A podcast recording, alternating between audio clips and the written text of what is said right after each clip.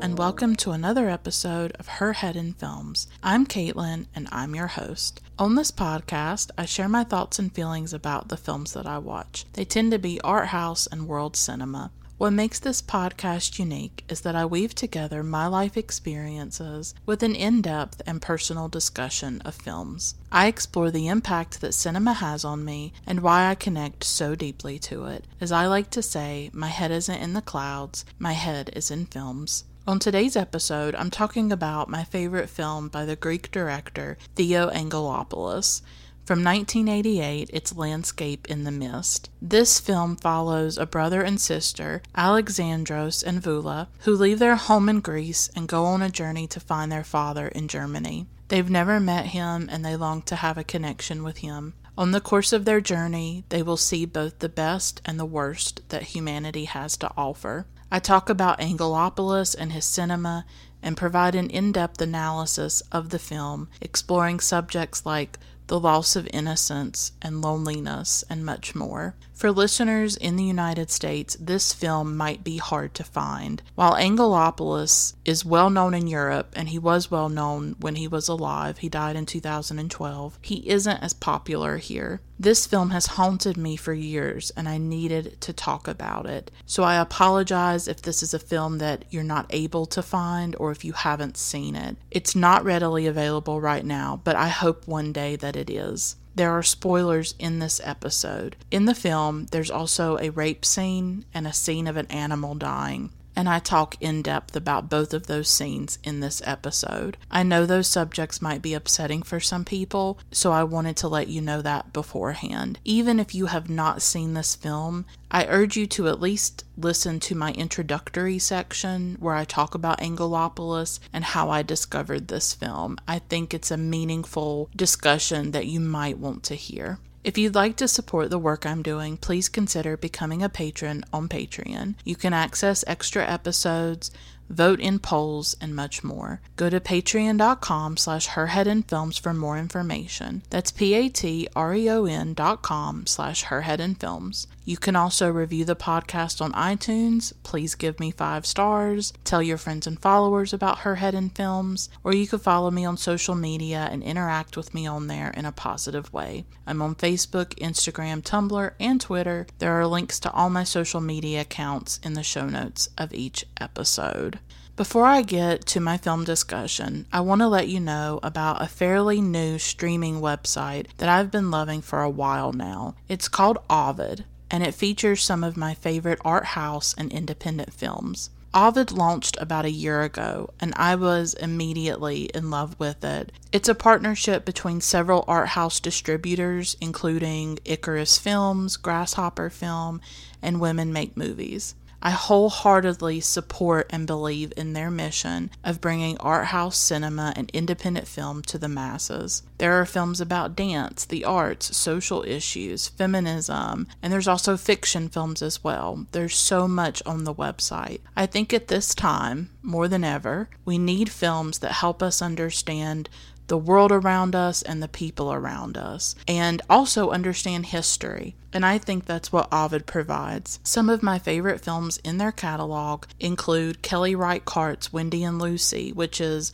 a very moving portrait of a young woman struggling on the margins of society. There's also Patricio Guzman's outstanding Nostalgia for the Light, which plumbs the mysteries of the cosmos while also delving into the grief of those who lost loved ones during the military dictatorship in Chile. And I have to mention Pavel Pawlikowski's Ida, a haunting look at the unbearable and unspeakable trauma of the Holocaust. Ovid has all these films and hundreds more.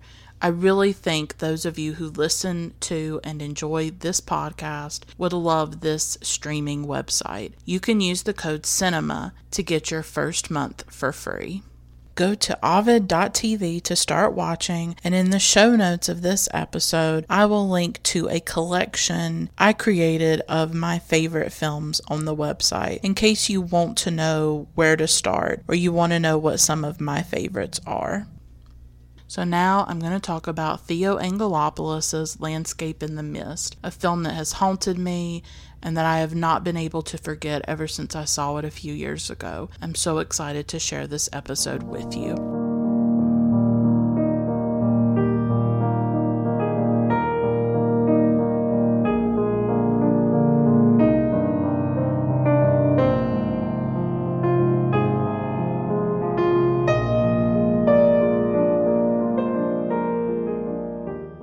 Something I like to talk about a lot on this podcast is how I discover certain films because I think that it's interesting and it's productive to think about how we come across films, how they come into our lives. Do I remember the way that I found every single film that I've ever watched? No. But there are certain films in my life where I genuinely remember the process of discovering the film, of coming across it. I'll remember somebody who recommended it to me. I'll remember seeing an image of it and going and watching the film. And with Landscape in the Mist, I have a very specific way that I discovered this film. It came at an important time in my life. The person who brought it into my life also inspired me to watch other films that I also love. So in 2004, 14, I read a book called Last Words from Montmartre, and it was written by a Taiwanese writer named Chu Maogen. I hope I'm pronouncing that correctly. I did my best to find the pronunciation of it. It was very, very difficult. This was an extremely important book in my life. It was published by one of my favorite publishers, the New York Review of Books Classics, which is in many ways similar to the Criterion Collection, but instead of preserving world cinema the way that Criterion does, New York Review of Books Classics preserves a lot of world literature, translates a lot of books into English that would normally not get translated. And Last Words from Montmartre is one of those books. The synopsis for the book is on their website, and I'm just going to read it. I read this book six years ago, so it was important to me. I enjoyed it, I liked it, it was important, but I cannot remember a lot about it. I will be honest with you. I have a really terrible memory, and so I'm not going to be able to put it in my own words what this book what the book is about. So I thought I would just read you the synopsis from the website. Quote, "When the pioneering Taiwanese novelist Chu Maogen committed suicide in 1995 at age 26, she left behind her unpublished masterpiece, Last Words from Montmartre, unfolding through a series of letters written by an unnamed narrator. Last Words tells the story of a passionate relationship between two young women, their sexual awakening, their gradual breakup, and the devastating aftermath of their broken love, in a style that veers between extremes from self deprecation to pathos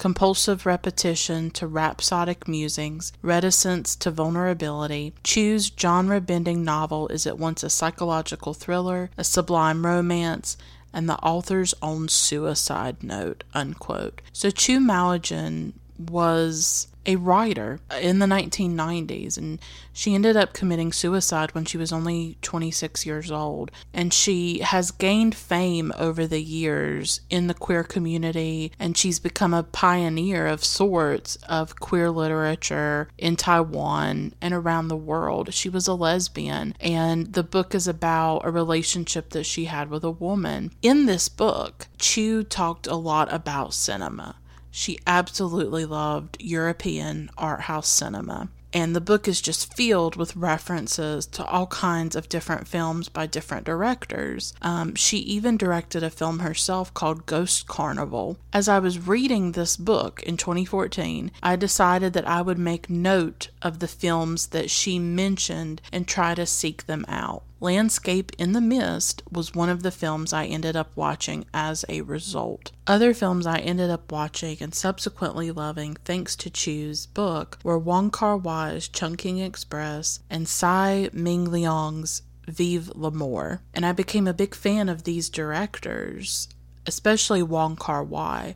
So I think I actually found Wong Kar Wai through Chu's book. So, needless to say, Chu Maogen was essential in my formation as a cinephile, and she inspired me to seek out films I would not have seen otherwise, and I'm forever grateful to her and to her book. I discovered Theo Angelopoulos, obviously, because I'm doing this episode. I had never even heard of him until I read Last Words from Montmartre, and I also found Wong Kar Wai and Tsai Ming Liang. I really enjoyed Chungking Express. I was really moved by Vive l'Amour. So, all of these films that she's brought into my life, and obviously I love Landscape in the Mist. Like, if I had not read her book, I probably never would have seen those films. I did an episode about a Wong Kar Wai film called In the Mood for Love, which I'm sure many of you have seen. It's one of my most downloaded episodes, too. It's like in the top 10, I think. She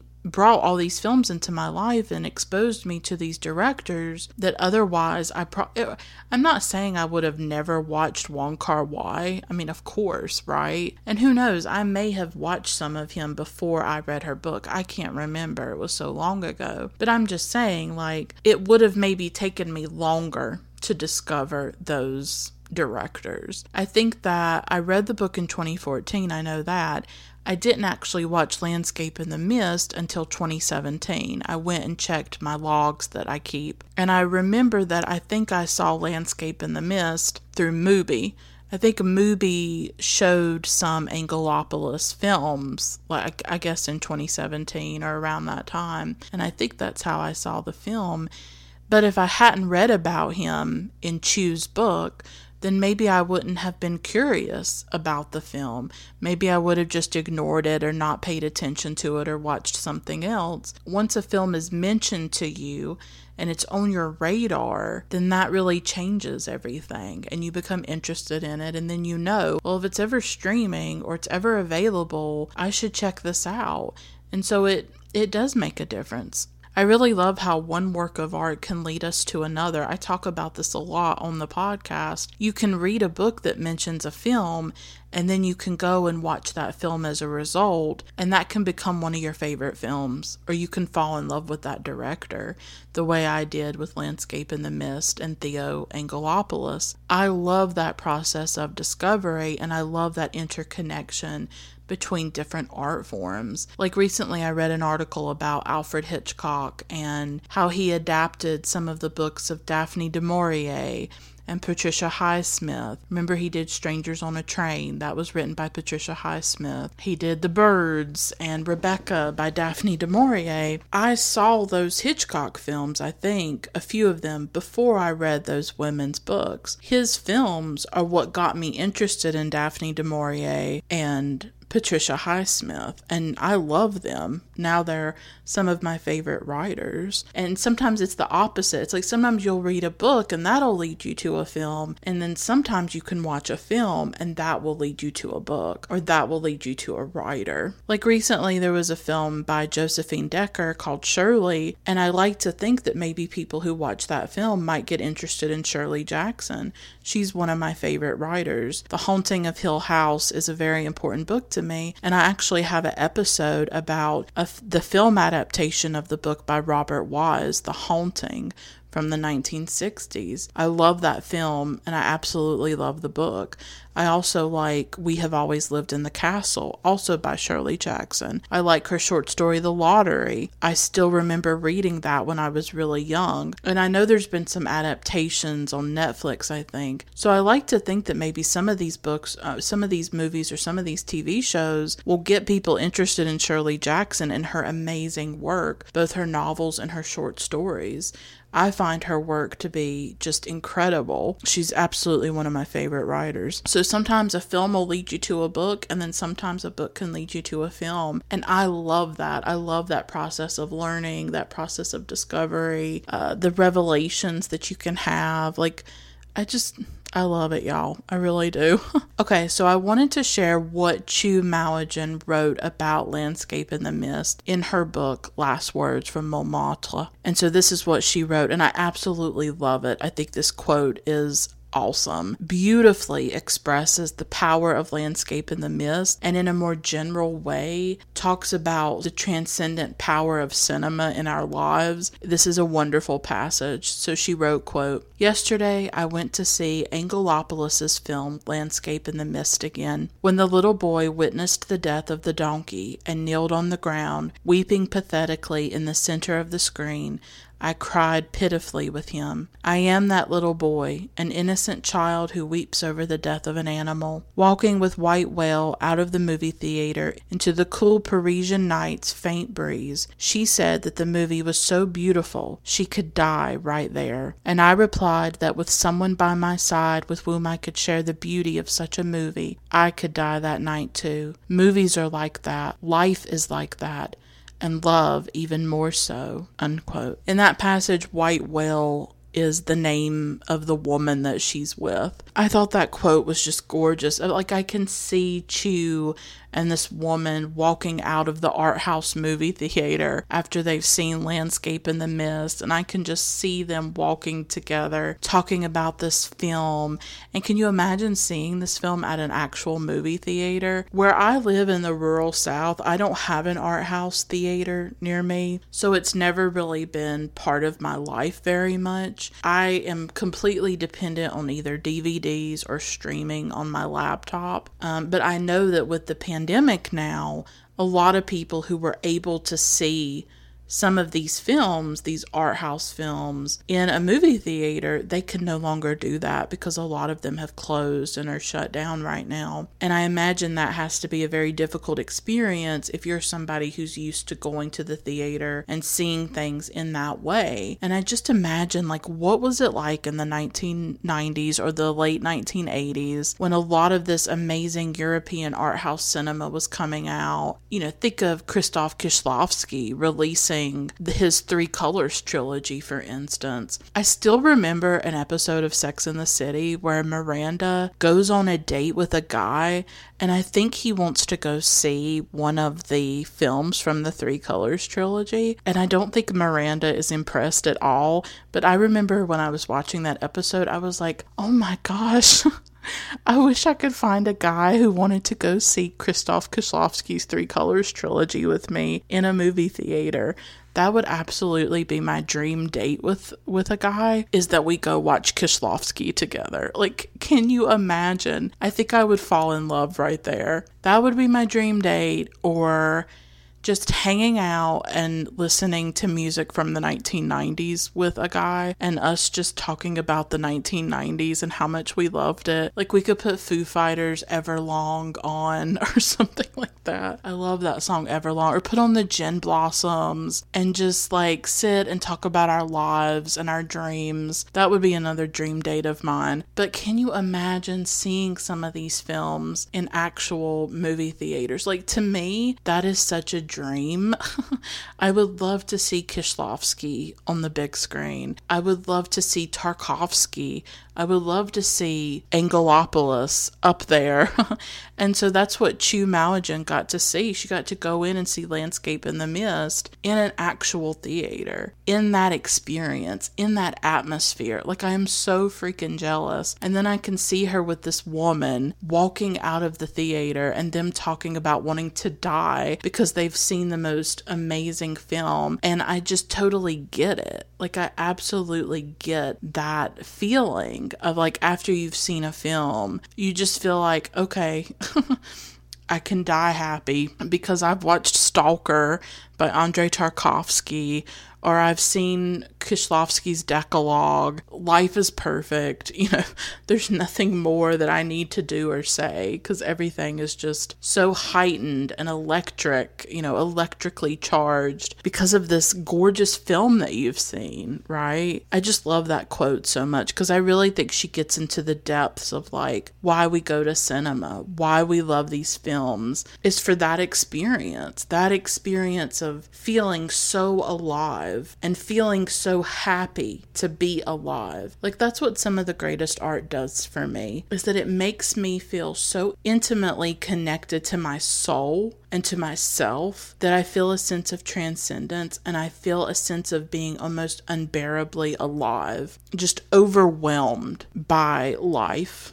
like I don't even know how to talk about it, but that's what some of the greatest art does for me. That's what a great film does for me. It's what a great book does for me, where I am I feel so alive inside my body and I feel grateful to be on this earth right now. Grateful that I am alive to experience this work of art. And I think that this quote from Chu Maojian's book perfectly encapsulates that feeling. So I just want to give a little bit of information about Theo Angelopoulos because I feel like a lot of you listening may not know him. It's obviously, I think the listeners of this episode are going to be either people who know this film and love this film and absolutely know who Angelopoulos is. And then there's going to be those of you who are like, what is this? Who is he? I've never heard of this person. And so I want to give a little information to that second group. He was born in 1935 in Athens, Greece, and he actually died in 2012 after a traffic accident. He was hit by a motorcycle while he was trying to cross a very busy street in Greece. He was 76 years old at the time, and he was also working on a film called The Other Sea. So, unfortunately, we lost him very suddenly. It was not an expected death at all. Theo Angelopoulos lived through many major historical events, including the Second World War and a civil war in Greece. The Germans occupied Greece starting in 1940 during the Second World War. Greece was subsequently liberated in 1944, but shortly thereafter, a civil war broke out in the country. Theo's father was suddenly arrested around this time and basically disappeared for nine months. And during this time, the family thought that he was most likely dead. And then all of a sudden, he showed up again out of the blue and he was released. They never knew why he was arrested. There was no reason for it. So that was a very traumatic experience for Angelopoulos. Greek history in general informs Angelopoulos's films, both modern and ancient. He includes ancient Greek history and things like the Odyssey and uh, things like that. And then also the more recent Greek history, like the Civil War and different things that happened in the country. The complexities of Greek history haunt his films, and they are an important part of a lot of his films. At first, he studied law, but he abandoned it in the 1960s and he wanted to focus on film. He ended up studying film in Paris and he studied under filmmaker Jean Rouch. Angelopoulos was involved in, less, in leftist politics for many years until he became very cynical about politics, and he also became very disillusioned as well. Landscape in the Mist coincided with a period in Theo Angelopoulos' career where he moved away from politics and he wanted to mine his own personal experiences. Landscape in the Mist is the third film in what Theo would call a trilogy of silence. The other films that are part of the trilogy are Voyage to, to Cythera and The Beekeeper. Landscape in the Mist won the Silver Lion at the Venice Film Festival when it was released. Some of the directors who influenced Angelopoulos were Michelangelo Antonioni, Orson Welles, and Carl Theodor Dreyer. Angelopoulos is known for the length of his shots. He does very long takes and he uses tracking shots as well. He really forces us to think about time as it's passing and as the shots unfold. You can feel the presence of time. In his book, The Films of Theo Angelopoulos, A Cinema of Contemplation, Andrew Horton points out that this also makes us concentrate on the image before us because there's also very little dialogue in Angelopoulos's films. It's about the image on the screen and often the sound as well. There's always some kind of sound and there's also a score usually in the films. Horton writes that Theo is interested in rural Greek landscapes Much of the population of Greece actually lives in the city of Athens. It's very condensed there. So the rural tends to get neglected, but Theo was fascinated by it. Horton writes that Angelopoulos focuses on, quote, the other Greece, the one that has been neglected, repressed, rejected, covered up. It is a Greece of rural spaces, long silences, mythic echoes, missed connections, winter landscapes, wanderers, refugees, actors without a stage or audience, lonely expressways at night, depopulated villages, cheap cafes, and crumbling hotel rooms. Unquote. And much of that describes landscape in the mist. Angelopoulos tends to keep his distance from the actors, and he does not do a lot of close ups in his films. He didn't like to edit a lot. He also put considerable thought into the sound in his films. Theo's work is not that widely known here in the United States. None of his films, as far as I know right now in 2020, are available for streaming. If some are available, it's not very many. But he's quite famous in Europe and he was well known there in his lifetime when he was alive. Andrew Horton writes this about Theo's cinema. Quote, Angelopoulos can be counted as one of the few filmmakers in cinema's first hundred years who compel us to redefine what we feel cinema is and can be, but there is more. His films open us to an even larger question that becomes personal to each of us. How do we see the world within us and around us? Unquote. It surprises me that Angelopoulos' films are not more well known here in the United States or even among cinephile circles here in the US. I don't see him talked about a lot. I would love to see a box set of Angelopoulos by somebody like the Criterion Collection.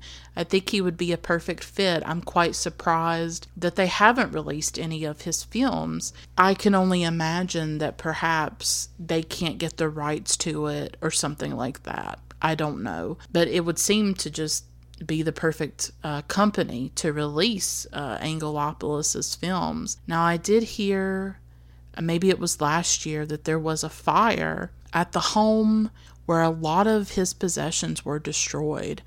And it was really sad to hear about that. It turns out that the house where his widow lived and where his archive was burned down. So, all kinds of things burned down. Correspondence that he had with people, things in his office, all kinds of things were destroyed. That sounds devastating. And I remember when I first read about it, feeling very devastated by that news that his archive had burned down and that his house had burned down. So who knows how much we've lost of his work. I don't know. I feel like he should be better known. I feel like his work should be circulating more. I'm I'm not sure why it's not. I don't have answers for that. I feel like there are themes in his work that really resonate with today, and I wanted to share some quotes by him that I just really loved. I was reading some of his interviews and I just thought this man beautifully articulates himself and beautifully describes things. And you don't always come across that with directors. Some directors are a lot better at creating films than they are talking about them. So I just wanted to share some of the quotes I came across and here's one quote immigration and diaspora refugees chased away from their own homeland crossing borders and seeking shelter these are among the most burning social issues of our time unquote. Does that does that not sound familiar with the recent wave of refugees that were going into Europe. Some of them went through Greece as well as Italy. When, you know, we're talking about the the upcoming effects of climate change where people are going to be moving places, there's going to be refugees and immigration. Uh, you know, these the crossing of borders, people seeking shelter as he said. These are things that are very real. I'll just say it with the pandemic right now here in the United States, there are people who want to leave the United States and go to other countries. There are people who want to immigrate and leave. So I'm just saying this is a very important issue of people crossing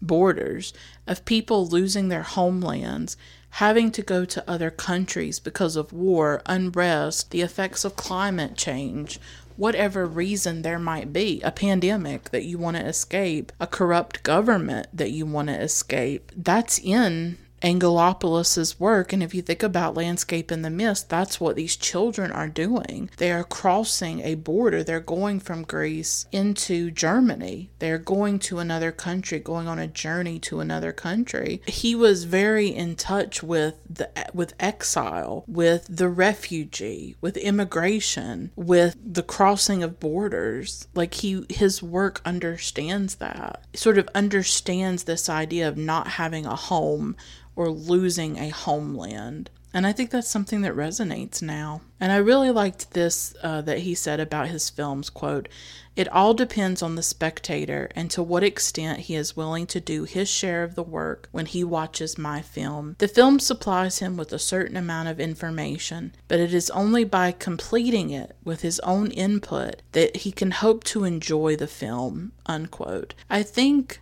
somebody like Angelopoulos and other directors too who might be seen as difficult or challenging. I think sometimes they're so challenging because they don't necessarily want a passive spectator or a passive viewer of the film. They don't want a viewer who wants everything spelled out and for everything to be put on a silver platter in front of them. And here is all the meaning, and here's how you should interpret everything, and here's here's what it all means. You don't have to do anything. You don't have to think for yourself. You don't have to put the pieces together. I love this idea that the viewer completes the film, and I believe that, and I've said as much in other episodes where I feel like after the credits roll of some films, the film has a second life. It has another life within you and within the viewer and the meaning that you create out of the film and the conclusions that you come to about it and how you see it. I love that he says that. You know, now that I think about it, I think in many ways I'm completing a film when I talk about it in an episode on this podcast. I'm figuring out what it means to me and what I get out of it. So I think there are some directors that want a more active spectator, a more active viewer who is creating their own meaning. And there is so much of that in Landscape of the Mist. For instance, the hand that comes out of the water, the statue hand, right? What is that? What what does that mean? Or the ending of the film with the tree. What what is that? Why are these children hugging this tree? So there's all kinds of moments like that throughout the film. Or think of the actor, the troupe of actors that are there, um, that are kind of elderly. What is the meaning of that? So, we don't often see films like that these days where everything is not spelled out. and sometimes the director puts in things or puts in elements or scenes or images that don't necessarily have a direct connection to the narrative, but they're just there and they're mysterious and they're inexplicable. You have to dig around and you have to interpret it in however you want to, and you have to create meaning out of the images that you're seeing. And some people don't like that. They want all the pieces to fit together perfectly. They want there to be some kind of explicit meaning or explanation. They're not interested in the mystery you know and his work in a way reminds me a bit of Kieślowski. I think Kieślowski had that in a lot of his films like with the Three Colors trilogy, think about the elderly woman who puts the bottle, the glass bottle, in the recycling bin and she's always hunched over. What is the point of her? What is the point of that? Why? or think about in Three Colors Blue, the guy outside playing the music, right? That Juliette Binoche's husband had composed. What what does that mean? Or think of the marionette doll in the double life of Veronique. What is that? Like there's these elements that are in the films where you're like, I don't know what to make of that. That's unexpected. That's um, mysterious. And I think we have that in Landscape in the Mist, where you have to come to the film and you have to make your own meaning out of it. And you complete the film with what you bring to it. You bring to it your life experience, your memories, the other films that you've watched, the books that you've read, the connections that you make, the associations that you find, all kinds of things like that.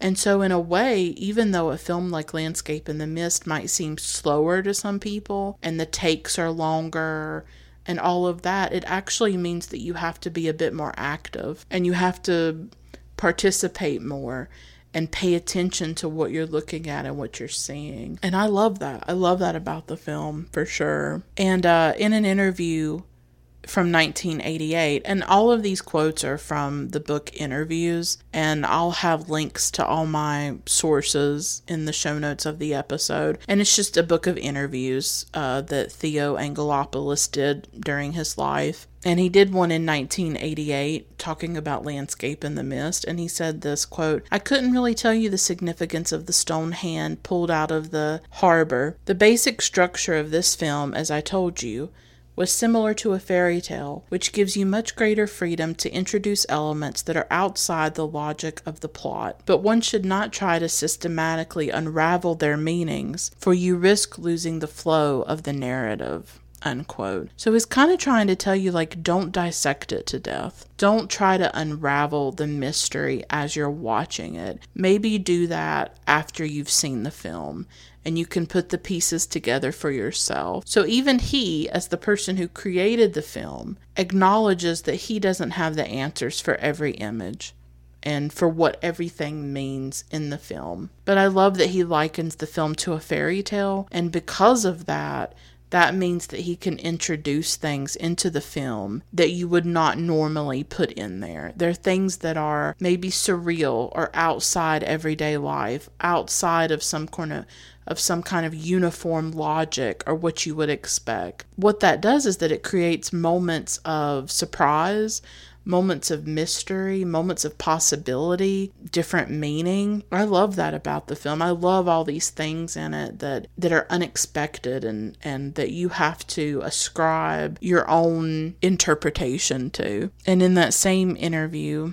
he also said this quote, I believe the past is my own personal past, dragged into the present by my occupation as a filmmaker. The tree at the end of the film is the tree from Voyage to Cythera, a reference to my own personal film landscape. In the course of this picture, the children cross a film landscape in order to reach, at the end, a different film landscape, which I believe should offer them renewed hope. I would like to believe the world will be saved by cinema. Cinema is my world and it is the scope of all my journeys. I am always searching for secret little utopias that will enchant me. I am doing my best to believe in the relevance of these trips I am constantly embarking on through my films.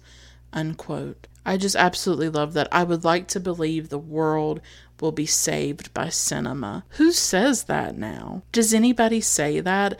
I think I long for the days when people actually believed that. When people actually believed that the world could be saved by cinema. I mean, it's a beautiful sentiment, isn't it? And I think deep down in my soul and in my heart, I believe that the world could be saved by cinema too. I think that cinema could dissolve some of those borders that exist between us as people. I especially think that when it comes to world cinema, I think that could be so beneficial to people's lives to watch films about people living in other countries who speak different languages, who live in different cultures, who have lives that are different from you, and that watching those films that give you a window into another way of life and into other cultures and other worlds, I do truly believe that that can be life changing and that it can be transformative and that it can help you see other people as human, right? It can make you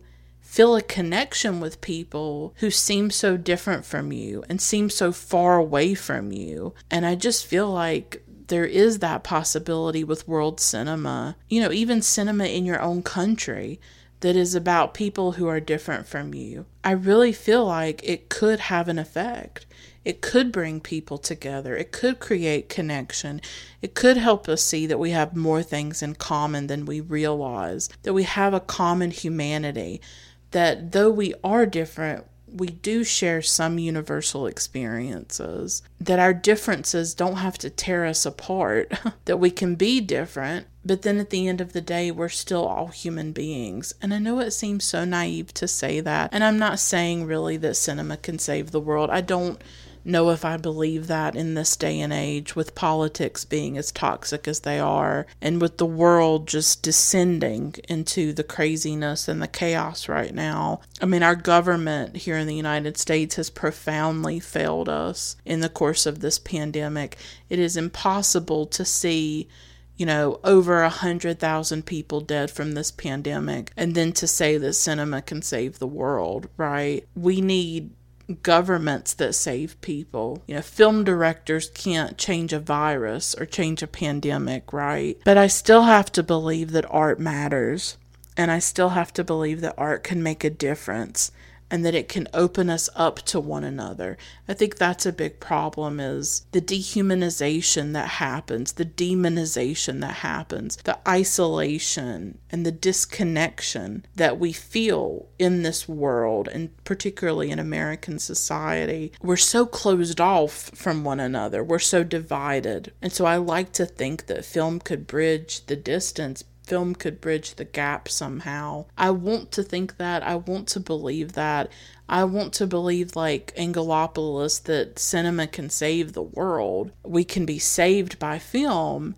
It's such a beautiful idea. And I love that he said that. I love that he believed that. I love that he made films from that belief in his heart that he was making films that mattered. He was making films that said something about Greece, about Greek history, about the Greek people, and about the culture that he lived in, and the world that he inhabited, and the history that he survived, and that he was keeping it alive, preserving it in his films, and through his films, creating a space to remember and a space to explore different issues like exile, like borders like refugees, like war and trauma and all of these things that are in a lot of his films. Even though I haven't seen all of them, I certainly want to see more. So I just think his work has so much to offer us, and I just love that. The world can be saved by cinema. Maybe we need more directors who believe that even if it's not 100% true all the time. You know, imagine the film somebody would make who believed that. And maybe we should try to make art from that perspective. This could save the world. This could change something. Like, I guess I love that idealism.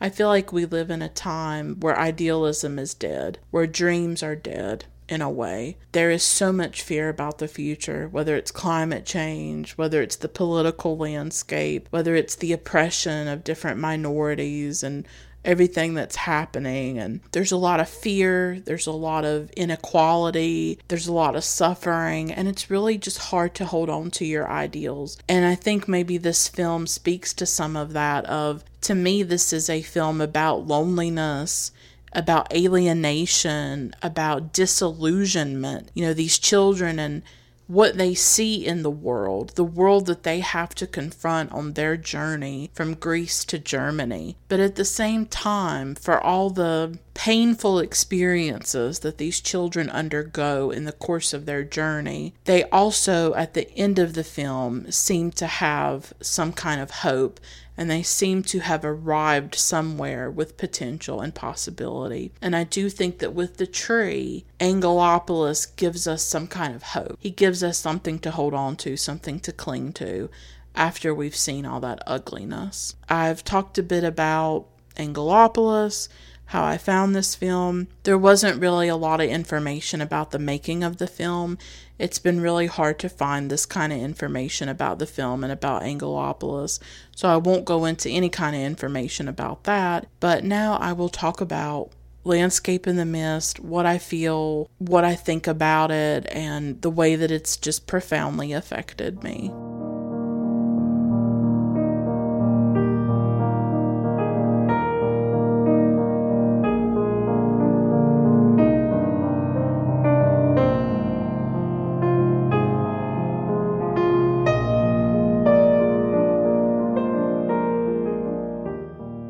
To say it's a real honor to talk about this film. It's a real privilege. When I rewatched it, I just had so many emotions and so many feelings about it that came flooding back. I go on about this in other episodes, so I will not say it over and over again, but there is something very powerful about rewatching films Sometimes you forget how much a film affected you, or sometimes when you rewatch it when you're older and you've gone through different life experiences, the film can just have a different intensity, potency, find things in it that you never expected to find. And Landscape in the Mist is one of these films that I have held it inside of me, just curled up like a little rosebud or something inside of me. And then to rewatch it again, it just blossomed all over again. And the mystery and the beauty and the unspeakable power of this film was there from the first moment. The first scene, the first note of the score, I was completely transported. I was completely part of this film as I watched it again. First saw it in 2017, now it's 2020. Three years have passed. I honestly thought I had seen it longer ago for some reason. I don't know why. And it has stayed in my memory and it has stayed with me. And anytime I see images of it, I rarely see images of it. It's not a film that gets talked about a lot. And I know that me talking about it, it's not easily accessible. It's not easily available right now as I do this episode. But I just hope that those of you who are listening, you either don't mind spoilers or you've already seen it and you already have strong feelings about this film and you already love it the way that I do. I wish it was more widely available.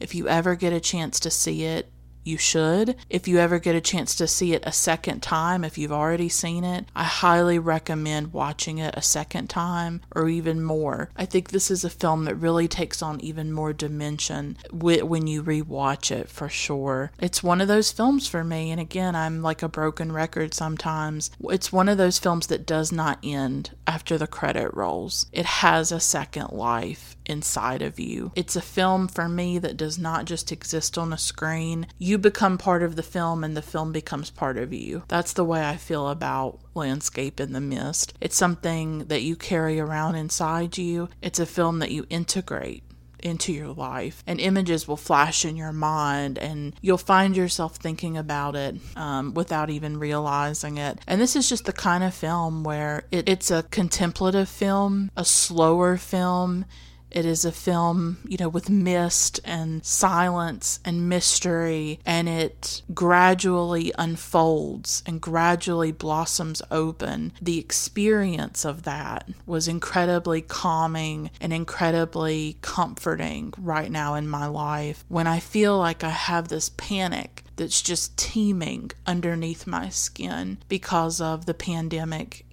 here in the United States that is raging out of control. Almost 150,000 people have died at this point vulnerable people, you know, people's lives who mattered. And it feels like there's not an acknowledgement of their lives. There's not this this collective mourning that's taking place and things are just getting worse and worse. And I have a lot of fear that I carry around with me, both politically in terms of the pandemic and the economy and all the things outside of me that are happening, all the things that I'm powerless against. And if you think about it, Angelopoulos was concerned with those issues. He was concerned with historic events. He was concerned with the individual's place in society and place in the world and how we as people navigate this world when so much is beyond our control and these larger events are taking place. That's why he was interested in history and all of these big questions, I think, that are in his work. So I have this political stuff happening happening. And then I also have this personal stuff happening in my life that I don't even know really how to talk about and I won't because I just don't have the language for it. And so I just have a lot going on and I just have this panic teeming underneath my skin and just inside of me at all times, threatening to erupt, threatening to get out of control. And I have to find a way to keep that panic, keep that anxiety, keep that terror at bay. And watching a film like this helps me with that. And it takes my mind somewhere else.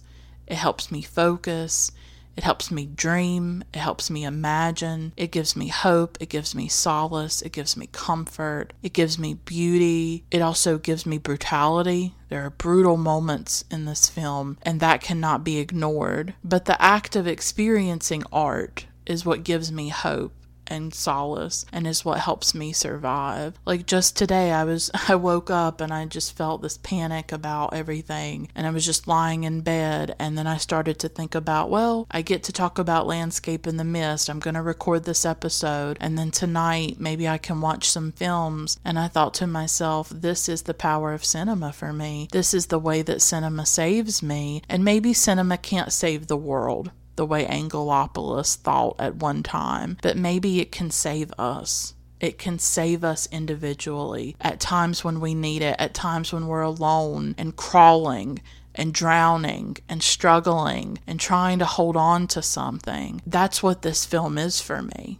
It's something to cling to and to hold on to, kind of like the children when they they find the tree at the end of the film. You could see that as almost a life raft, a lifeline that they find and that they hold on to, that here is their destination and the father is not there. Nobody is there for them. They have weathered much of this journey by themselves. That's the loneliness of the film. There's a deep loneliness and solitude and alienation and disillusionment in this film, as I said earlier. But that tree for me represents something that these children are holding on to and that is perhaps keeping them alive. And I feel in a similar way about this film that this film is one of the things that saves me and keeps me going. I know there might be some people listening who think that's really extreme and really out there to say and maybe other people don't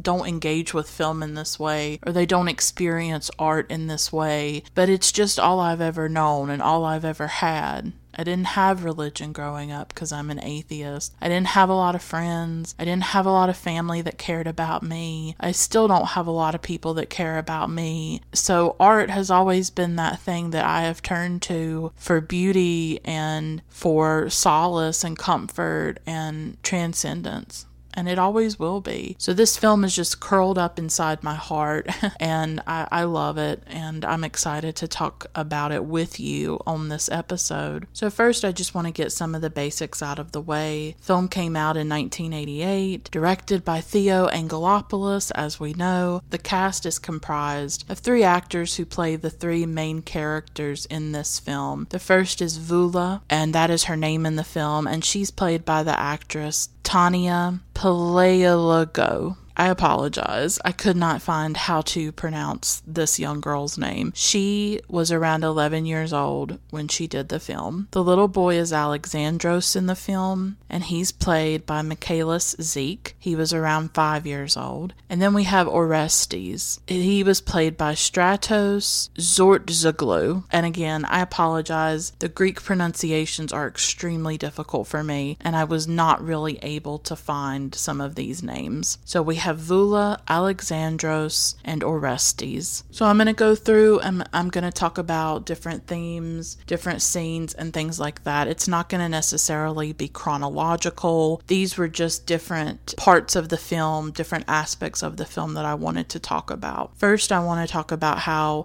I see this film as really a film about a journey an odyssey. And Andrew Horton, in his book about Theo Angelopoulos, said that he was very interested in Greek literature, ancient Greek history, and that he was very interested in the Odyssey. And I think you can see some of that in this film. And Andrew Horton also said, and I agree with this as well, that Landscape in the Mist is Angelopoulos's most accessible film. And I think it is. I don't think you necessarily need to know a lot about Greek history in the 20th 20th century to understand landscape in the mist. Whereas i think probably with some of angelopoulos's other films you might need to understand greek culture or greek history. For me landscape in the mist it's sort of elliptical in a way and it's mysterious. There's something about it to me that transcends borders, it transcends a country. I think it's something that anybody in any country can understand it. It's a film told a lot through imagery as well, more so than dialogue. There really is not a lot of speaking in this film. There's some voiceovers by the children with the letters that they write to their father, but overall,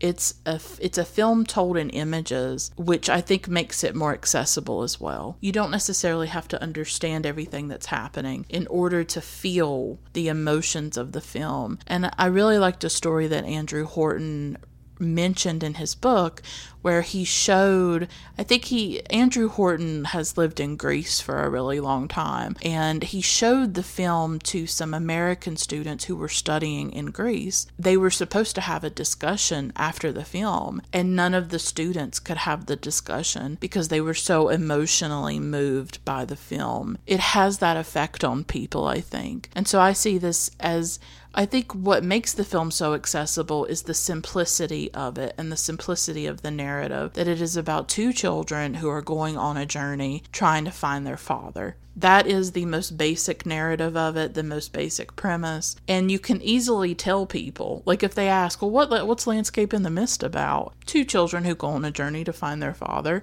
You can easily sum it up in a sentence in that way. And yet the narrative may be simple, but the film is not. The film is deeply complex, deeply mysterious. You couldn't necessarily explain to someone else, "Oh, well, there's a stone hand that comes out of the water."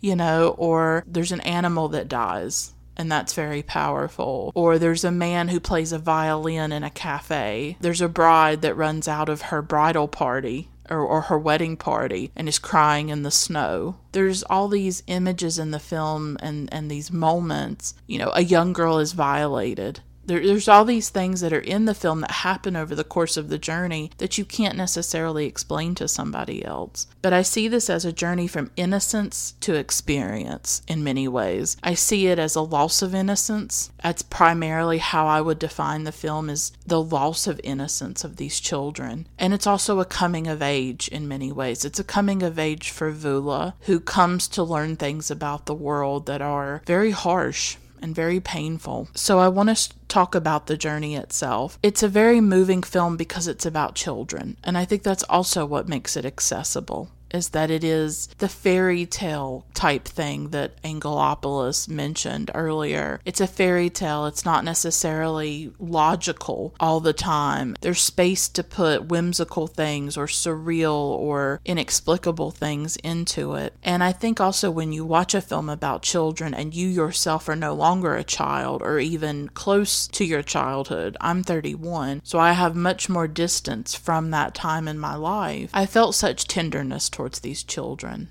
and I felt such emotion for them as well. And I remembered being a child myself, and I think that's what films like this do when you watch a a film about children as an older adult or I guess a young adult. Would I be considered a young adult? I don't know. But I thought about when I was a kid and I thought about when, like, you know, when you and your friend would uh, plan to run away, but of course you never did it. I mean, I literally had that uh, happen when I was very, very young with one of my friends. We were going to run away. Like we we almost sort of planned it out. And when you think back on it, you're like, what was I thinking? How would I have found food? Where would I have lived? You know, when you think about a child running away from home, you just think, oh my gosh. And you realize that when you were a child, you had no conception of the world at all. You did not understand the way that the world works. That's the thing about being a child. You have no experience, you have very little knowledge of the adult world. The world outside of your house or outside of your community or school. And so to see these children actually run away, you realize the danger that is involved in that. This film is about a loss of innocence. It's about two children's confrontation with the world, a world that they are not prepared for, and really that none of us are. I mean, I'm 31 and I can't say that I handle the world any better sometimes than Vula or Alexandros. I often want to go back to my childhood to the before of my life. I talk about it often on this podcast, but I lost my father when I was a teenager, and he passed away in 2006. I was 16 years old at the time. It was devastating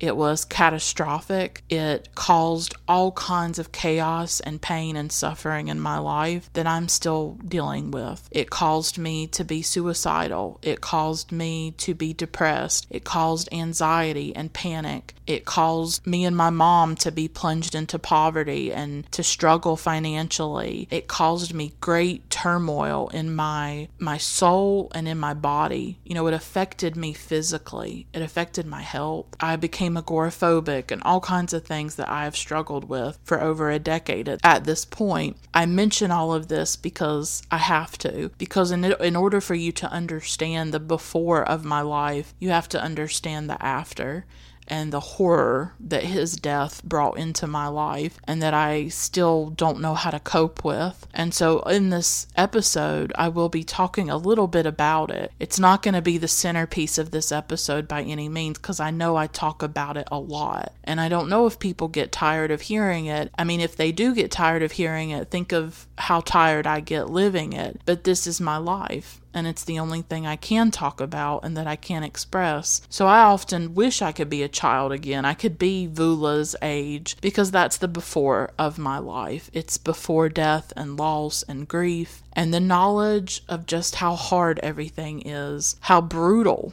life can be, and you realize that no one is going to come along and save you. That's also what I learned after my father died, is that nobody was going to save me. Nobody was going to be there for me. It was me and my mom. That's all. We didn't have support from a lot of friends and family who cared about us. It was just me and her. I realized that I couldn't really trust people. And I realized I lost so much when I lost him. I didn't just lose this person, that was bad enough. I lost this illusion that I had about life that if something terrible were to happen to me, that people would be there to help me and that I would not suffer alone. But instead, I learned that I was alone, that I was deeply, eternally alone.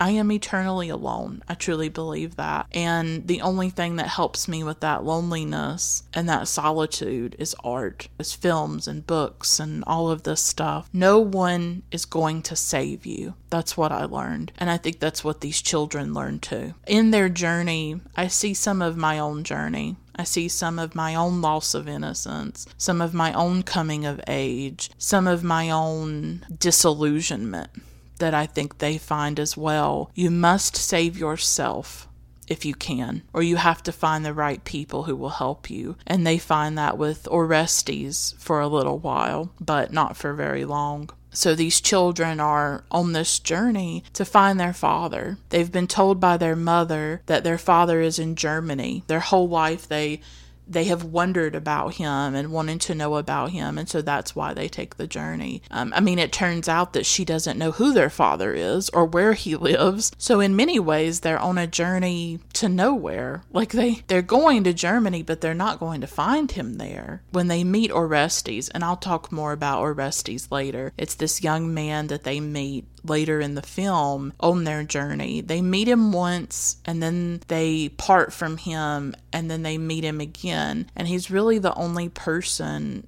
in the film for the most part who is kind to them and who treats them well. And he's like a sort of like a chaperone on this journey or like an advocate. He's somebody who supports them and is on their side and tries to help them as much as he can. But he's about to go into the military and his life's a bit complicated. And so after they meet Orestes one night he's walking with them and he says, It's as if you're going nowhere and yet you're going somewhere. And I, I kind of agree with that. I know it's cliched to say this, but I think of this film as a good example of it's the journey, not the destination. Though the destination does matter in this film too, in a way, they are going nowhere. The end of their odyssey is unknown and open ended, but it's about what they see and what they experience on the way there and how they are changed in the process in both good and bad ways. Orestes is the good. I, I, almost feel like Orestes was a father figure to them, and I guess he would have maybe been the age of their father. She, Vula, is only 11. Say the father had them when he was in his 20s. He would only be in his early 30s. And I kind of saw Orestes as his mid 20s, late 20s. He was almost like maybe a father figure or maybe a big brother type figure. And he may be one of the only male figures that they've had in their life. You know, they don't have their father. They do at one point in the film go to see their uncle when they're trying to evade the police and they get thrown off the train, I think. But he doesn't seem overly close with them. So I really get the sense that Orestes almost functions as like a substitute father or older brother in many ways for them. And he is the good. To me, Orestes represents the good and the decent and the humanity, right? But then there's also the bad that happens in the film. The bad would be the rape of Vula, for instance, and some other experiences that they have. And, and her near rape at the end when she asks that soldier for money and he takes her behind the train and you think that he's going to rape her, but he doesn't. Over the course of this journey, they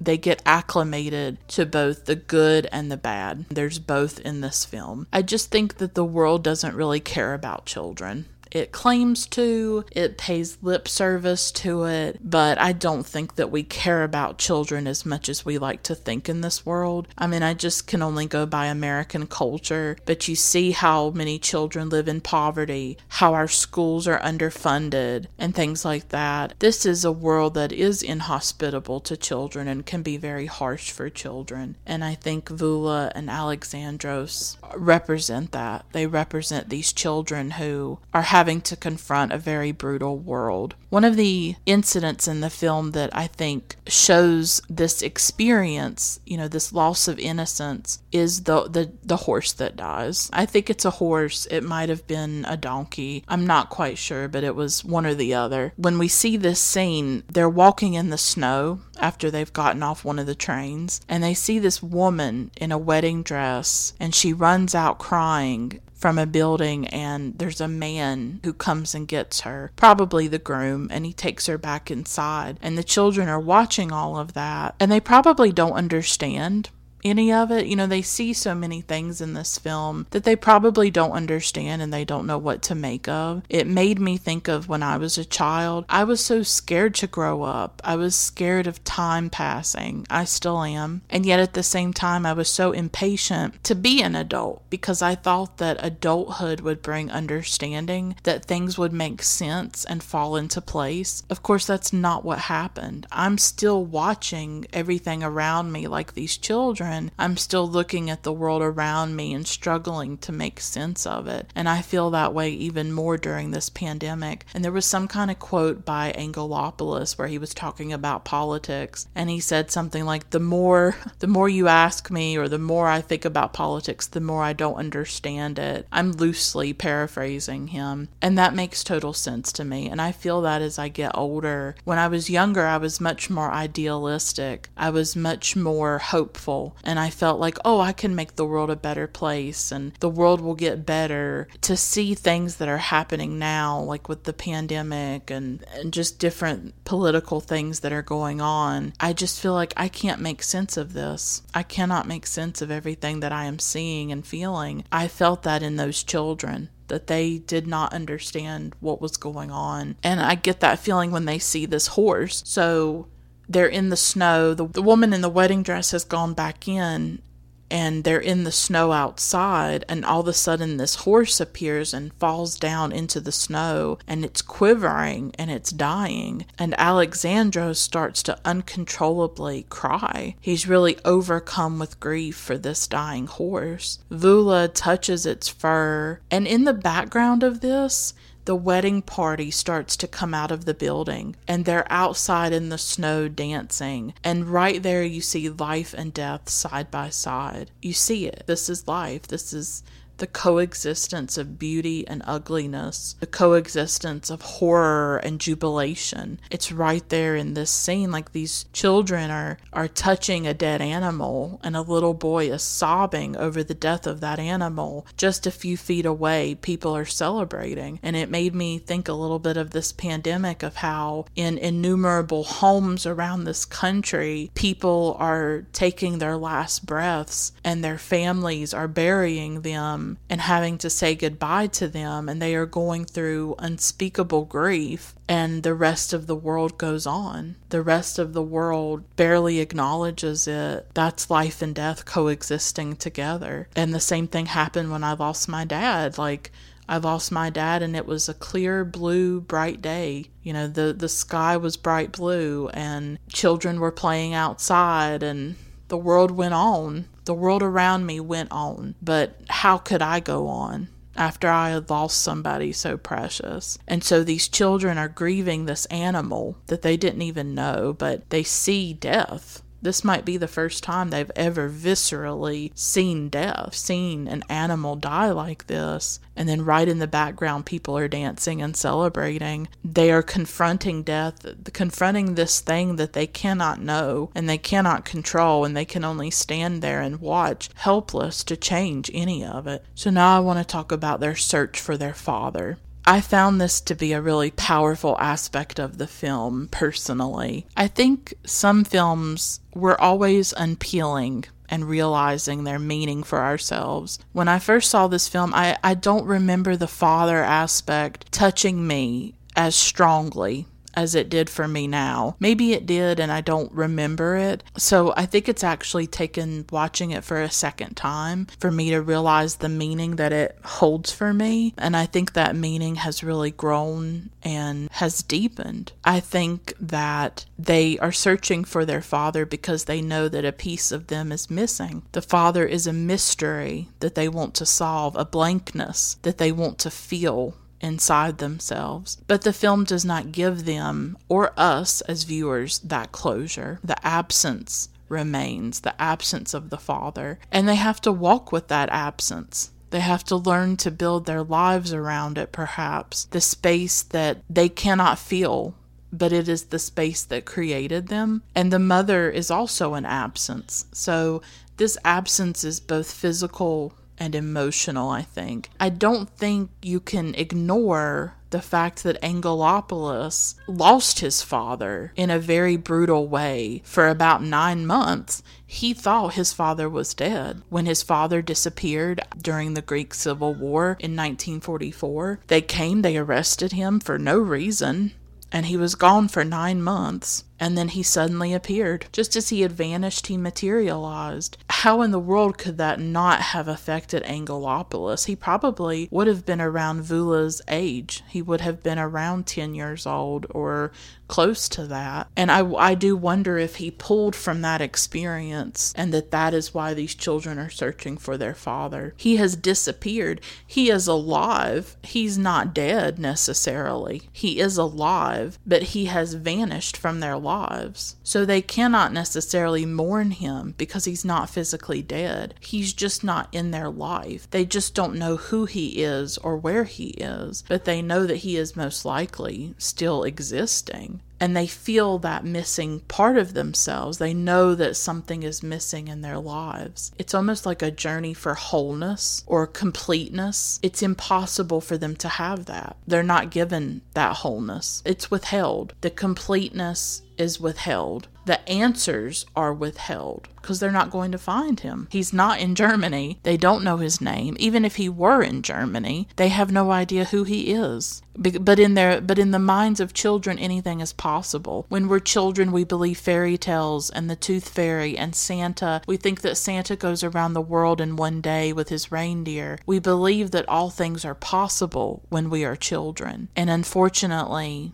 these children think that they will be able to find their father when they're not going to be able to do that. And at one point they they write these letters to him and throughout the film the letters are read as a voiceover in the film and at one time they say, "We have never seen you and we miss you." They miss this person that they don't even know, that they've never even seen. And it's just a reminder I think that our parents are this ripple inside of us, this constant connection that can never be broken this thread that extends between you and that person, no matter where they are, and no matter if they are living or they are dead. I will love my Father until my last breath, and that will never change. He will always be the center of my life. I will always love Him until I can no longer exist. That love will carry me through. It will carry me through this journey that I have to live, that I have to live without Him. But we will always be connected we will always be bound to one another. So they've never known this man. They don't know what he looks like, but they still long for him. And they will never stop longing for him, just as I will never stop longing for my father, who I did know and I did see, who was always a presence,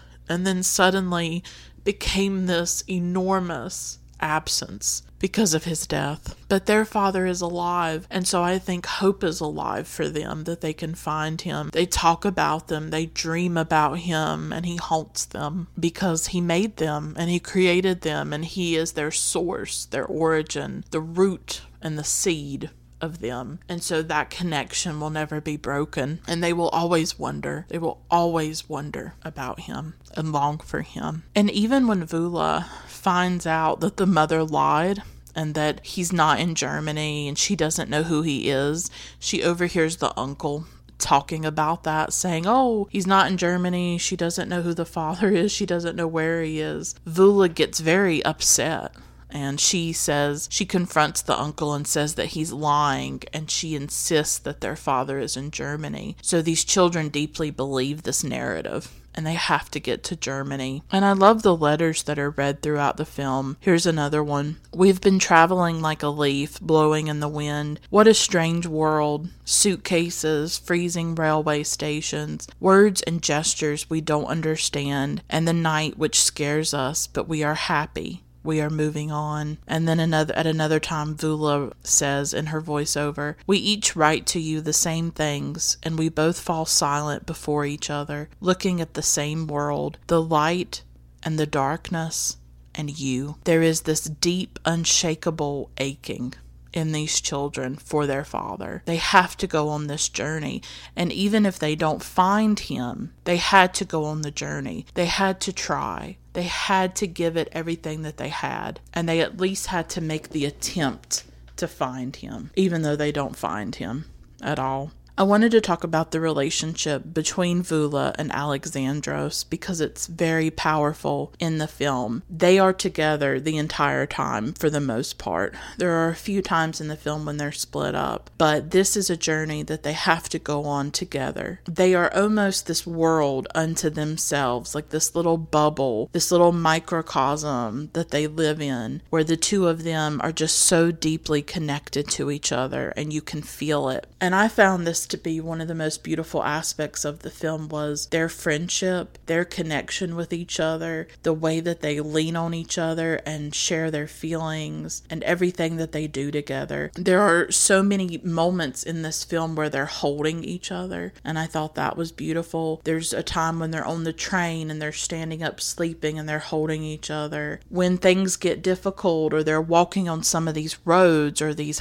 these highways, they get tired and some sometimes Vula will go and she'll hold Alexandros and try to help him to get through it. Because there's so many times in the film where they struggle. They are lifelines for one another and they are alone in the world. This is a film about loneliness about two lonely souls searching for the Father they think will take away their loneliness or make them feel like they have a place where they belong, a person who wants them. In some ways, these children are exiles. They don't belong anywhere, they don't have a home. I think it speaks to Angelopoulos's interest in immigration and refugees and borders. These children traverse borders. They don't seem rooted to any one particular place. Even the home they have with their mother doesn't feel like home to them. That is why they go on this journey to Germany. They're these people who have no place and who belong nowhere, and they're almost on a journey to nowhere, but it is somewhere.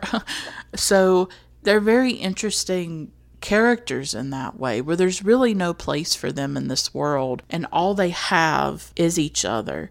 They're, they seem very disconnected from the mother. And as I said, Vula and Alexandros hold each other often. It happens so much throughout the film. They cling to each other because they only have one another in the whole world. And it reminded me of me and my mom for so long now. You know, 14 years now. All we've had is each other to depend on. We have a very deep connection because of that. And I think Vula and Alexandros will always have a deep connection because they only have each other because they went on that journey together and survived it, they will be connected the rest of their lives. They're almost like soulmates. They're more than just brother and sister, they're soulmates. And that's what I've always felt about my mother as well that she's not just my mother, she's my soulmate. And my father was my soulmate too. So I guess I'm very lucky that I've had two of those in my life. So there is this relationship that Vula and Alexandros have together, this very tight, confined world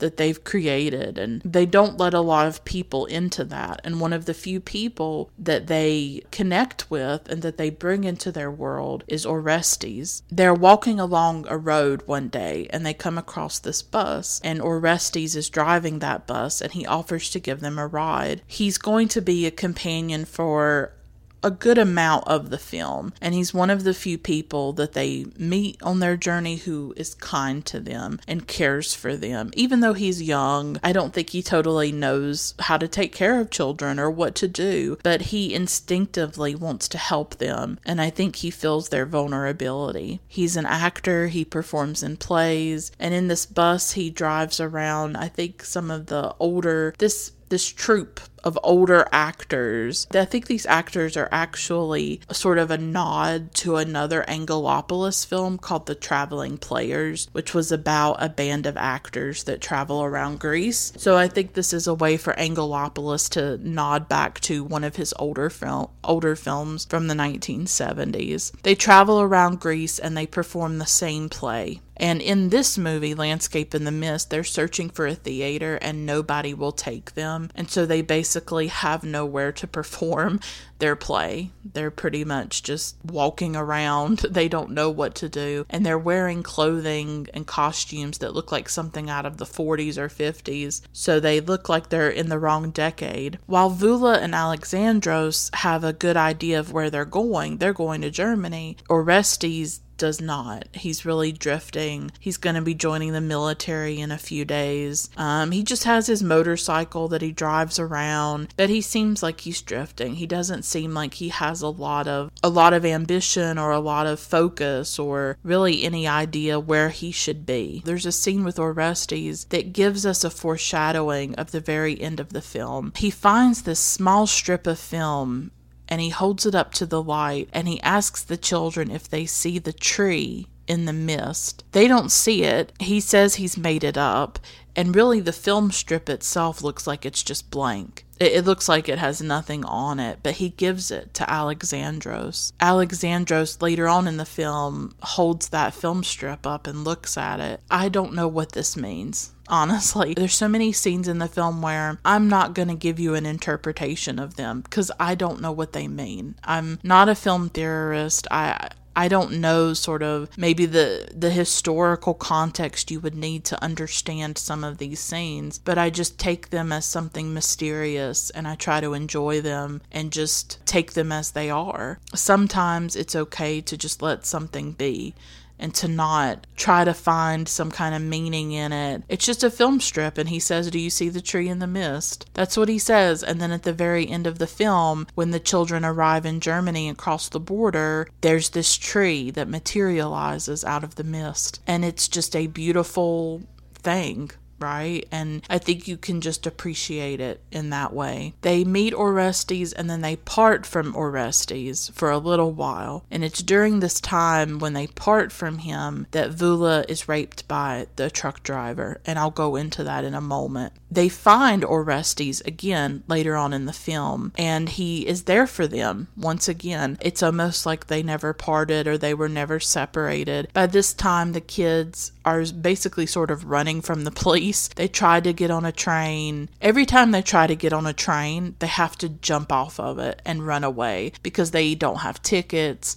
or the police find out about them and they have to run away. They're always in peril in some way. They're always having to run and hide. And Orestes takes them under his wing and they get on, they pile on his motorcycle. He takes them to the sea. There's a beautiful scene where he takes them to the sea and to the beach. And what I loved about Orestes was that he treated them like kids. He engages with them in a humane way, and he really gets on their level, and you can tell that he cares about them. When they're with Orestes, anything is possible. They go from the two of them really to a trio on the road, on an adventure, going to the beach. At one point, they're on the motorcycle with Orestes, and Vula says, I don't want it to ever end. And he asks her, What? And she says, This. She loves being on that motorcycle with Orestes, and that comes after she's gone through this terrible rape. They are so happy with him. I think that she feels safe with Orestes. She knows that she's not going to be hurt by him, and he is one of the few men who do not hurt her or do not try to hurt her. And when they're on the beach, Orestes takes her hand and he asks her to dance. And something that I did come across in my research was Angelopoulos talked about how the actress who played Vula on the set, she was going through puberty and she was really going through her own coming of age. And she actually had a really big crush on the actor that played Orestes. He puts his hand on her shoulder and they just stand there on the beach staring at each other. It's almost like he knows what's happened to her, that she was raped by the truck driver. Not that he knows exactly what happened, but that he feels that something happened to her, that she is maybe hiding something, and she runs away from him and she goes to the sea by herself, like she goes to the water and she goes on her knees and she's just rubbing the sand with her hand. Orestes just lets her be. He doesn't try to go over to her and he tells Alexandros not to go over to her either. I don't totally understand the scene because he says she's discovered something great and I don't know what that means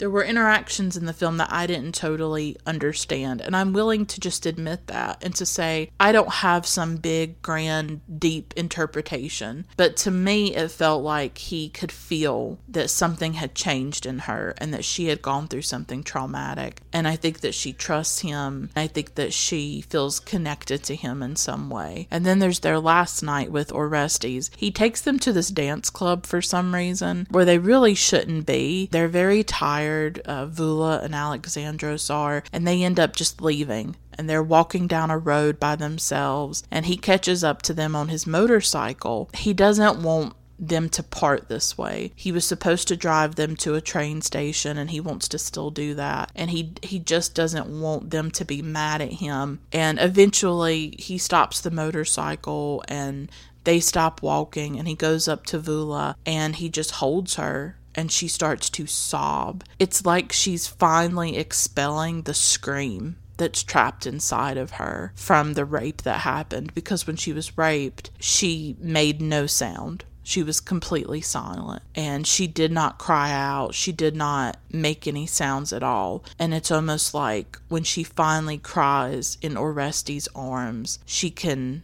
purge that scream and that grief out of her body for what was done to her, the violation and the horror that was done to her and to her body. When I was watching the scene, I started to cry because I just felt the emotion of it. I felt this little girl just crumbling in his arms and the trauma that she felt and the pain that she felt. And I thought of the times when I wish someone would have held me as I cried. You know, I've been alone so long in my life and I've never really known that. I've had to deal with things on my own. I've either had to keep them inside myself or write them down. And I, it's almost like Vula is processing the trauma in the moment as she cries. Maybe she's finally feeling the enormity of it and nothing will ever be the same for her. Like, I guess I just wish there was somebody to hold me when I'm crying, when I'm falling apart. And I don't really have that. And I guess when I see it on screen, when I see it in movies, when I see somebody being held and cared for in that way and being touched, it's like, I guess I realize the absence of it in my life and how much it's missing. And then I also realize how much I long for it and how much I ache for it. I wanted to talk about the rape. I guess I should have talked about the rape before I talked about Orestes, but this is the this is the order that I did my notes in. So they meet Orestes and then they get parted from him. They get separated from him and they're on their own again, just Vula and Alexandros. They have to hitchhike because they don't have a ride anymore. And they get a ride with this truck driver who's really crude. And you feel the vulnerability of the children once they are on their own again and away from Orestes because he was one of the few people who tried to protect them. You feel the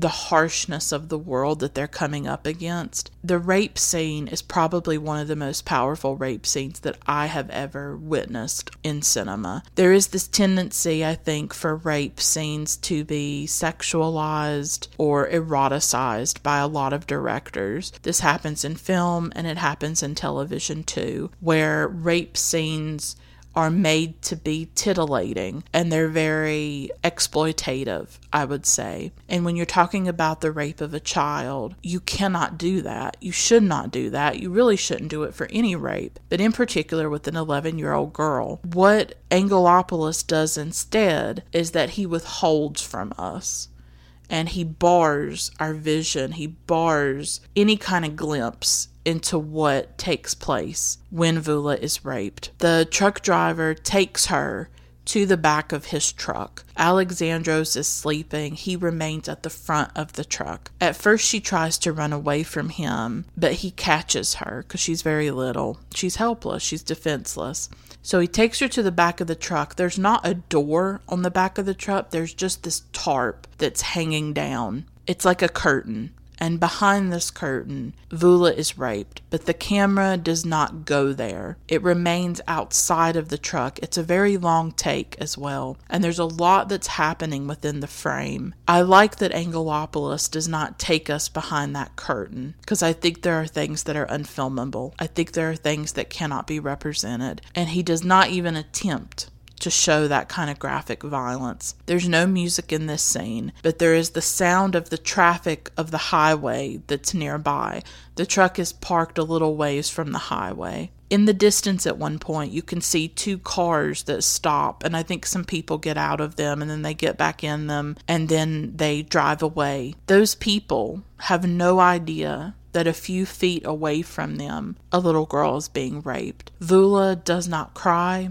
As I said earlier, she does not scream. And actually, the actress insisted on that. The little girl, she's only 11 years old and she she didn't want to do the scene. Obviously it was i guess uncomfortable even though we even though we don't see anything. Nothing is simulated. Nothing is dramatized or represented. It's just this tarp hanging down. There's no sounds. There's nothing. She did not want to scream in the scene. I think she was originally supposed to scream. She didn't want to for that scene. And Angelopoulos actually preferred it that way that there was no sound and that there was silence for the most part, except for the traffic in the distance. Alexandros at one time comes out of the truck and he's looking for Vula and he's yelling for her, but he doesn't know that she's in the back behind the tarp and he doesn't know what's happening to her. And eventually the truck driver appears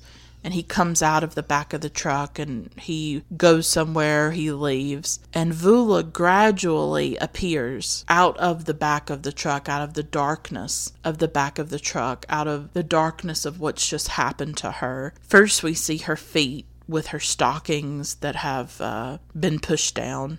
They're down around her ankles. Her hair is messed up, and there is blood dripping from her right hand. She looks dazed. She looks like she can't even comprehend what has just happened. She wipes the blood on the wall of the truck, and that's it. That's the scene. I felt shaken by it. I will be honest with you. I felt absolutely shaken by this scene and I felt the just horror of what was done to her, how terrible it was. I just I think it's one of the most powerful, if not the most powerful rape scene I've ever witnessed. The crushing of this child. You feel it in your soul. You hurt for her. You cry for her. Unfortunately, part of Vula's coming of age in this film is familiar for so many girls and women who go through these types of experiences of sexual violence at the hands of men. Vula, like many girls, realizes what it means to live in a patriarchal world where you are visible to men and at the mercy of them. You are vulnerable to their violence and you are defined by their gaze. That is what Vula learns. And she is violated and she is harmed. Nothing will ever be the same for her. She is, in many ways, initiated into the pain of this world into a kind of pain that nobody should ever experience, that no woman, no girl should ever experience or go through. And they leave that truck driver and they're alone again. And there's this scene of them walking in the rain afterwards. But just Angelopoulos withholds everything. In your mind, you don't even want to imagine the horror of it. You don't even want to imagine that kind of terrible violence inflicted on a child. Your mind can't even go there. It is literally unimaginable, the evil of that. And so he doesn't even attempt to try to represent it or visualize it or put it on the screen. And there's no need to because we're, we're, we're told everything in just those few scenes. And it is masterful, I think. And it's very important and it's very powerful. Just it shook me. I just felt incredibly shaken and disturbed and unsettled by it deeply deeply. Something that I think is fascinating about this film are all these scenes or these details where we don't fully understand them. And I think the stone hand coming out of the sea or coming out of the water is one of them. And I want to talk about that and then I'll talk about the tree and we'll get to the end of this. It's just mysterious and it's one of the most famous images from the film. I think a lot of people, even if they have not seen Landscape in the Mist, they may have seen the image of the stone hand coming out of the water, possibly. May have seen an image or, or seen the actual scene itself. After Vula's rape, they reconnect with Orestes, as I said. They spend more time with him. They end up staying at a hotel. Vula and Alexandros wake up and, or I think it's just Vula at first, and she's looking for Orestes, and he's not in his room. He's outside. And while he's outside, this stone hand starts to surface from the water near the hotel. And then the children eventually come outside too. And so Orestes and the children are watching this stone hand float in the water. A helicopter appears, and there are strings attached to the hand, and it's lifted from the water. And then in the background, you see a lot of apartment buildings and stuff like that. It's just this hand in this water, just, and then it goes from the water into the sky, and it's just this disembodied stone hand floating in the sky. There's no reason for it. There's no explanation for it. I don't know necessarily what it's supposed to mean. I got to thinking about it. What I thought of was that the stone hand is detached from its body, from its source and its origin, like the children are detached from their father and even their mother. If you think about this stone hand, it obviously was part of a statue at one time. It's sort of like a relic, I guess, or an artifact. It should be attached to a to a stone body. It should be a- attached to some kind of statue, but it is not. It is detached, disconnected, and it's just drifting by itself out in the water and then it's lifted up into the sky and it disappears. So this hand is floating alone, just like these two children are wandering alone. That's maybe my interpretation of it. But it easily could have not been included in the film I mean, Angelopoulos, I think, took a chance with some of these things, including them in the film. I think, again, this is a good example of how you, as an audience member or as a viewer, you have to be an active participant and you have to figure out how do these pieces fit together? How does all of this come together? What does it mean? Why is this hand appearing out of nowhere? Why are they looking at a dead horse? You know, all kinds of different um, things in this film where you're like, what is this?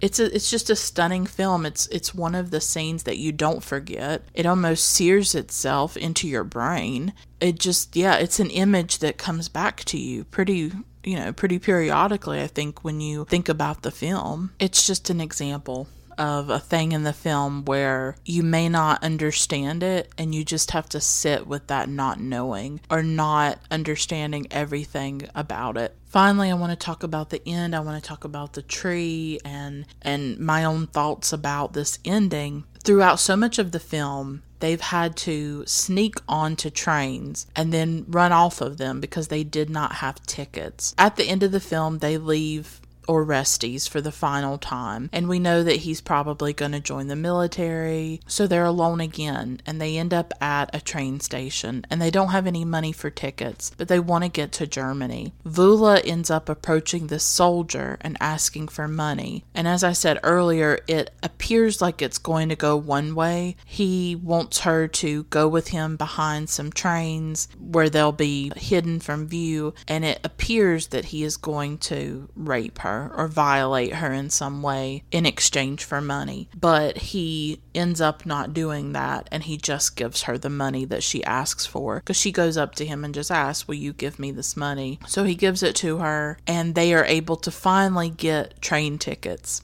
and that's how they get to Germany. They buy a train ticket to Germany, but they need passports at the border crossing.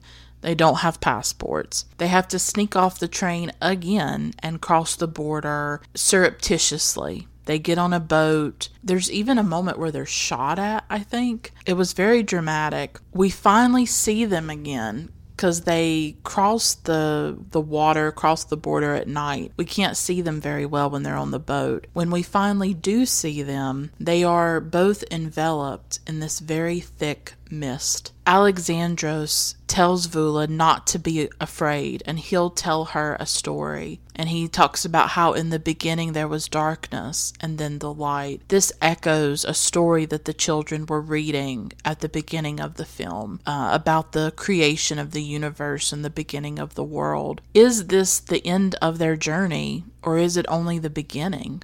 When they make it here to Germany, when they make it to this mist covered landscape, this fog covered landscape. The fog starts to dissipate, and the children are standing in this massive field, and in the distance is one lone tree, the only tree in the landscape. Everything else is flat except for this one tree. The children run towards the tree, and when they get to it, they put their arms around it. So, what is this tree? Is it a symbol? Why do they embrace it? Because they've made it to Germany, kind of like, you know, when you get somewhere and you kiss the ground, like literally kiss the ground? Is it a stand in for the father that they long to find? I don't know. I don't have any big, deep, grand interpretations. I think a lot of people interpret the scene however they want to. I think for me, as I said way earlier in this episode, I do think the tree represents hope. I think that it's something for them to hold on to and to cling to after this traumatic, difficult, exhilarating journey that they have gone on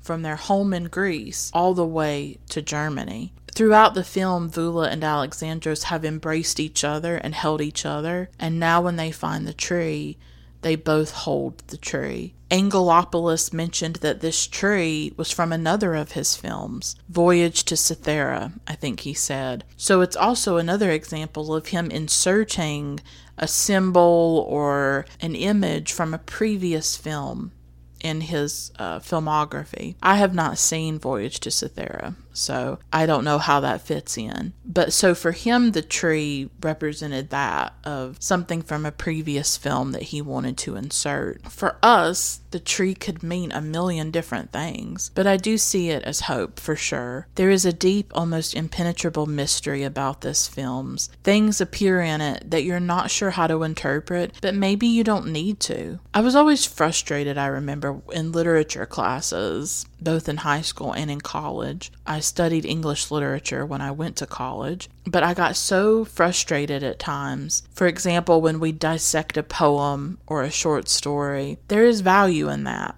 and it is important. It goes without saying. It's important to understand a text to understand historical importance and you know why people read it and all the things that are happening in the sentences and in the lines. I absolutely think there's value in that. Same thing when it comes to film studies in college. The way people dissect a film, for instance, it's very different than the way I approach film, but I would never say that it's not valid or it's not important it's just different and it's not the way that I engage with film. I don't use film theory. I'm not interested in really academic theories about films. I'm interested in the historical significance of films, of course, and my own connection and feelings about them. So there's absolute value for sure, and that goes without saying. But there's equally just as much value, I think, in letting yourself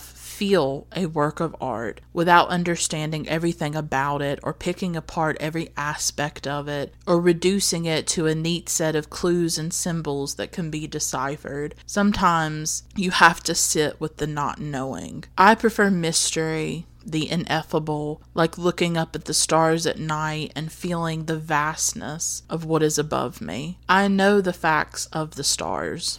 I know the millions of years it takes for the light to reach me, but I also gaze into that darkness and have no words for what moves inside of me. That is what I feel with many films too, and with this film in particular. I also feel some kind of spiritual connection to Theo Angelopoulos. This film speaks to me, and there's not an explanation for everything, and I actually love that. And I think it almost gives the film a bit of a spiritual dimension or something that you can't name, something unspeakable that comes over you as you watch it. I do think the tree is hope, as I said. It's the only tree in the entire landscape. How did it come to be there? How did it survive? Did someone plant it? To me, the tree endures. It survives. In a way, it's a symbol of life. And it reminds me a bit of The Tree of Life. And I did cover Terrence Malick's film, The Tree of Life, if you want to listen to that episode. When I think about trees, and I ta- I think I talked about trees in that episode. I've always loved trees. They've always represented symbols of life to me because they regenerate themselves season after season. In the wintertime, they lose their leaves, they are barren, they are stripped bare by the cold, and you think there's no way they can come back from that. To me, it's still a miracle when you see these barren trees with nothing on them, and then the spring and the summer come, and they are just lush and full and verdant. And I just absolutely love it. They're just blossoming, they're alive. They are alive. That's what trees are to me. They're symbols of life, regeneration, survival, rebirth that even when you're going through the winter, through the darkness, through the cold, that you can regenerate. You can come back. You think you can't come back. You think that you are dead, that you're dead inside, but maybe there's hope for you. Maybe you can still bloom again. Maybe you can still endure and keep on living and surviving. So that's what trees are to me. And so when I see these children hold this tree, they're holding life, they're clinging to life because they've seen death. They've seen the animal that died. Vula was probably scared for her life as she was being raped. She may have felt close to death in that moment and like she was going to be hurt. And she was protecting Alexandros too. So they have had instances where they have, I think, felt close to death and peril and they felt very vulnerable. And the tree is them holding on to life. And I do feel like, is this the end of their journey? Or is this just the beginning of something else and what comes next for them in Germany or just next in their life? Because they've gone through this transformative journey. They have lost their innocence. They have gone from that innocence to that experience. And so now the rest of their lives begin you know, the aftermath of the journey and the way that it has affected them and shaped them and changed them. So, is this the end or is this the beginning? And I think Angelopoulos makes us feel like this is another beginning that this is another phase or another period of their life, and that they will continue and they will go on and they will survive despite some of what they have been through. And Vula will survive and she will continue and she will be resilient. And he definitely gives us hope with that tree. Could you imagine the scene without the tree? And it's just this barren, flat landscape and nothing. The tree is the hope for the future. It is hope for uh, survival and continuing, the continuation of life. Maybe these children will find a home, a sense of belonging, but at least they always have each other and they always have that connection to each other. So, that is my discussion of this film. I hope that you enjoyed it. I am really glad that I talked about this film.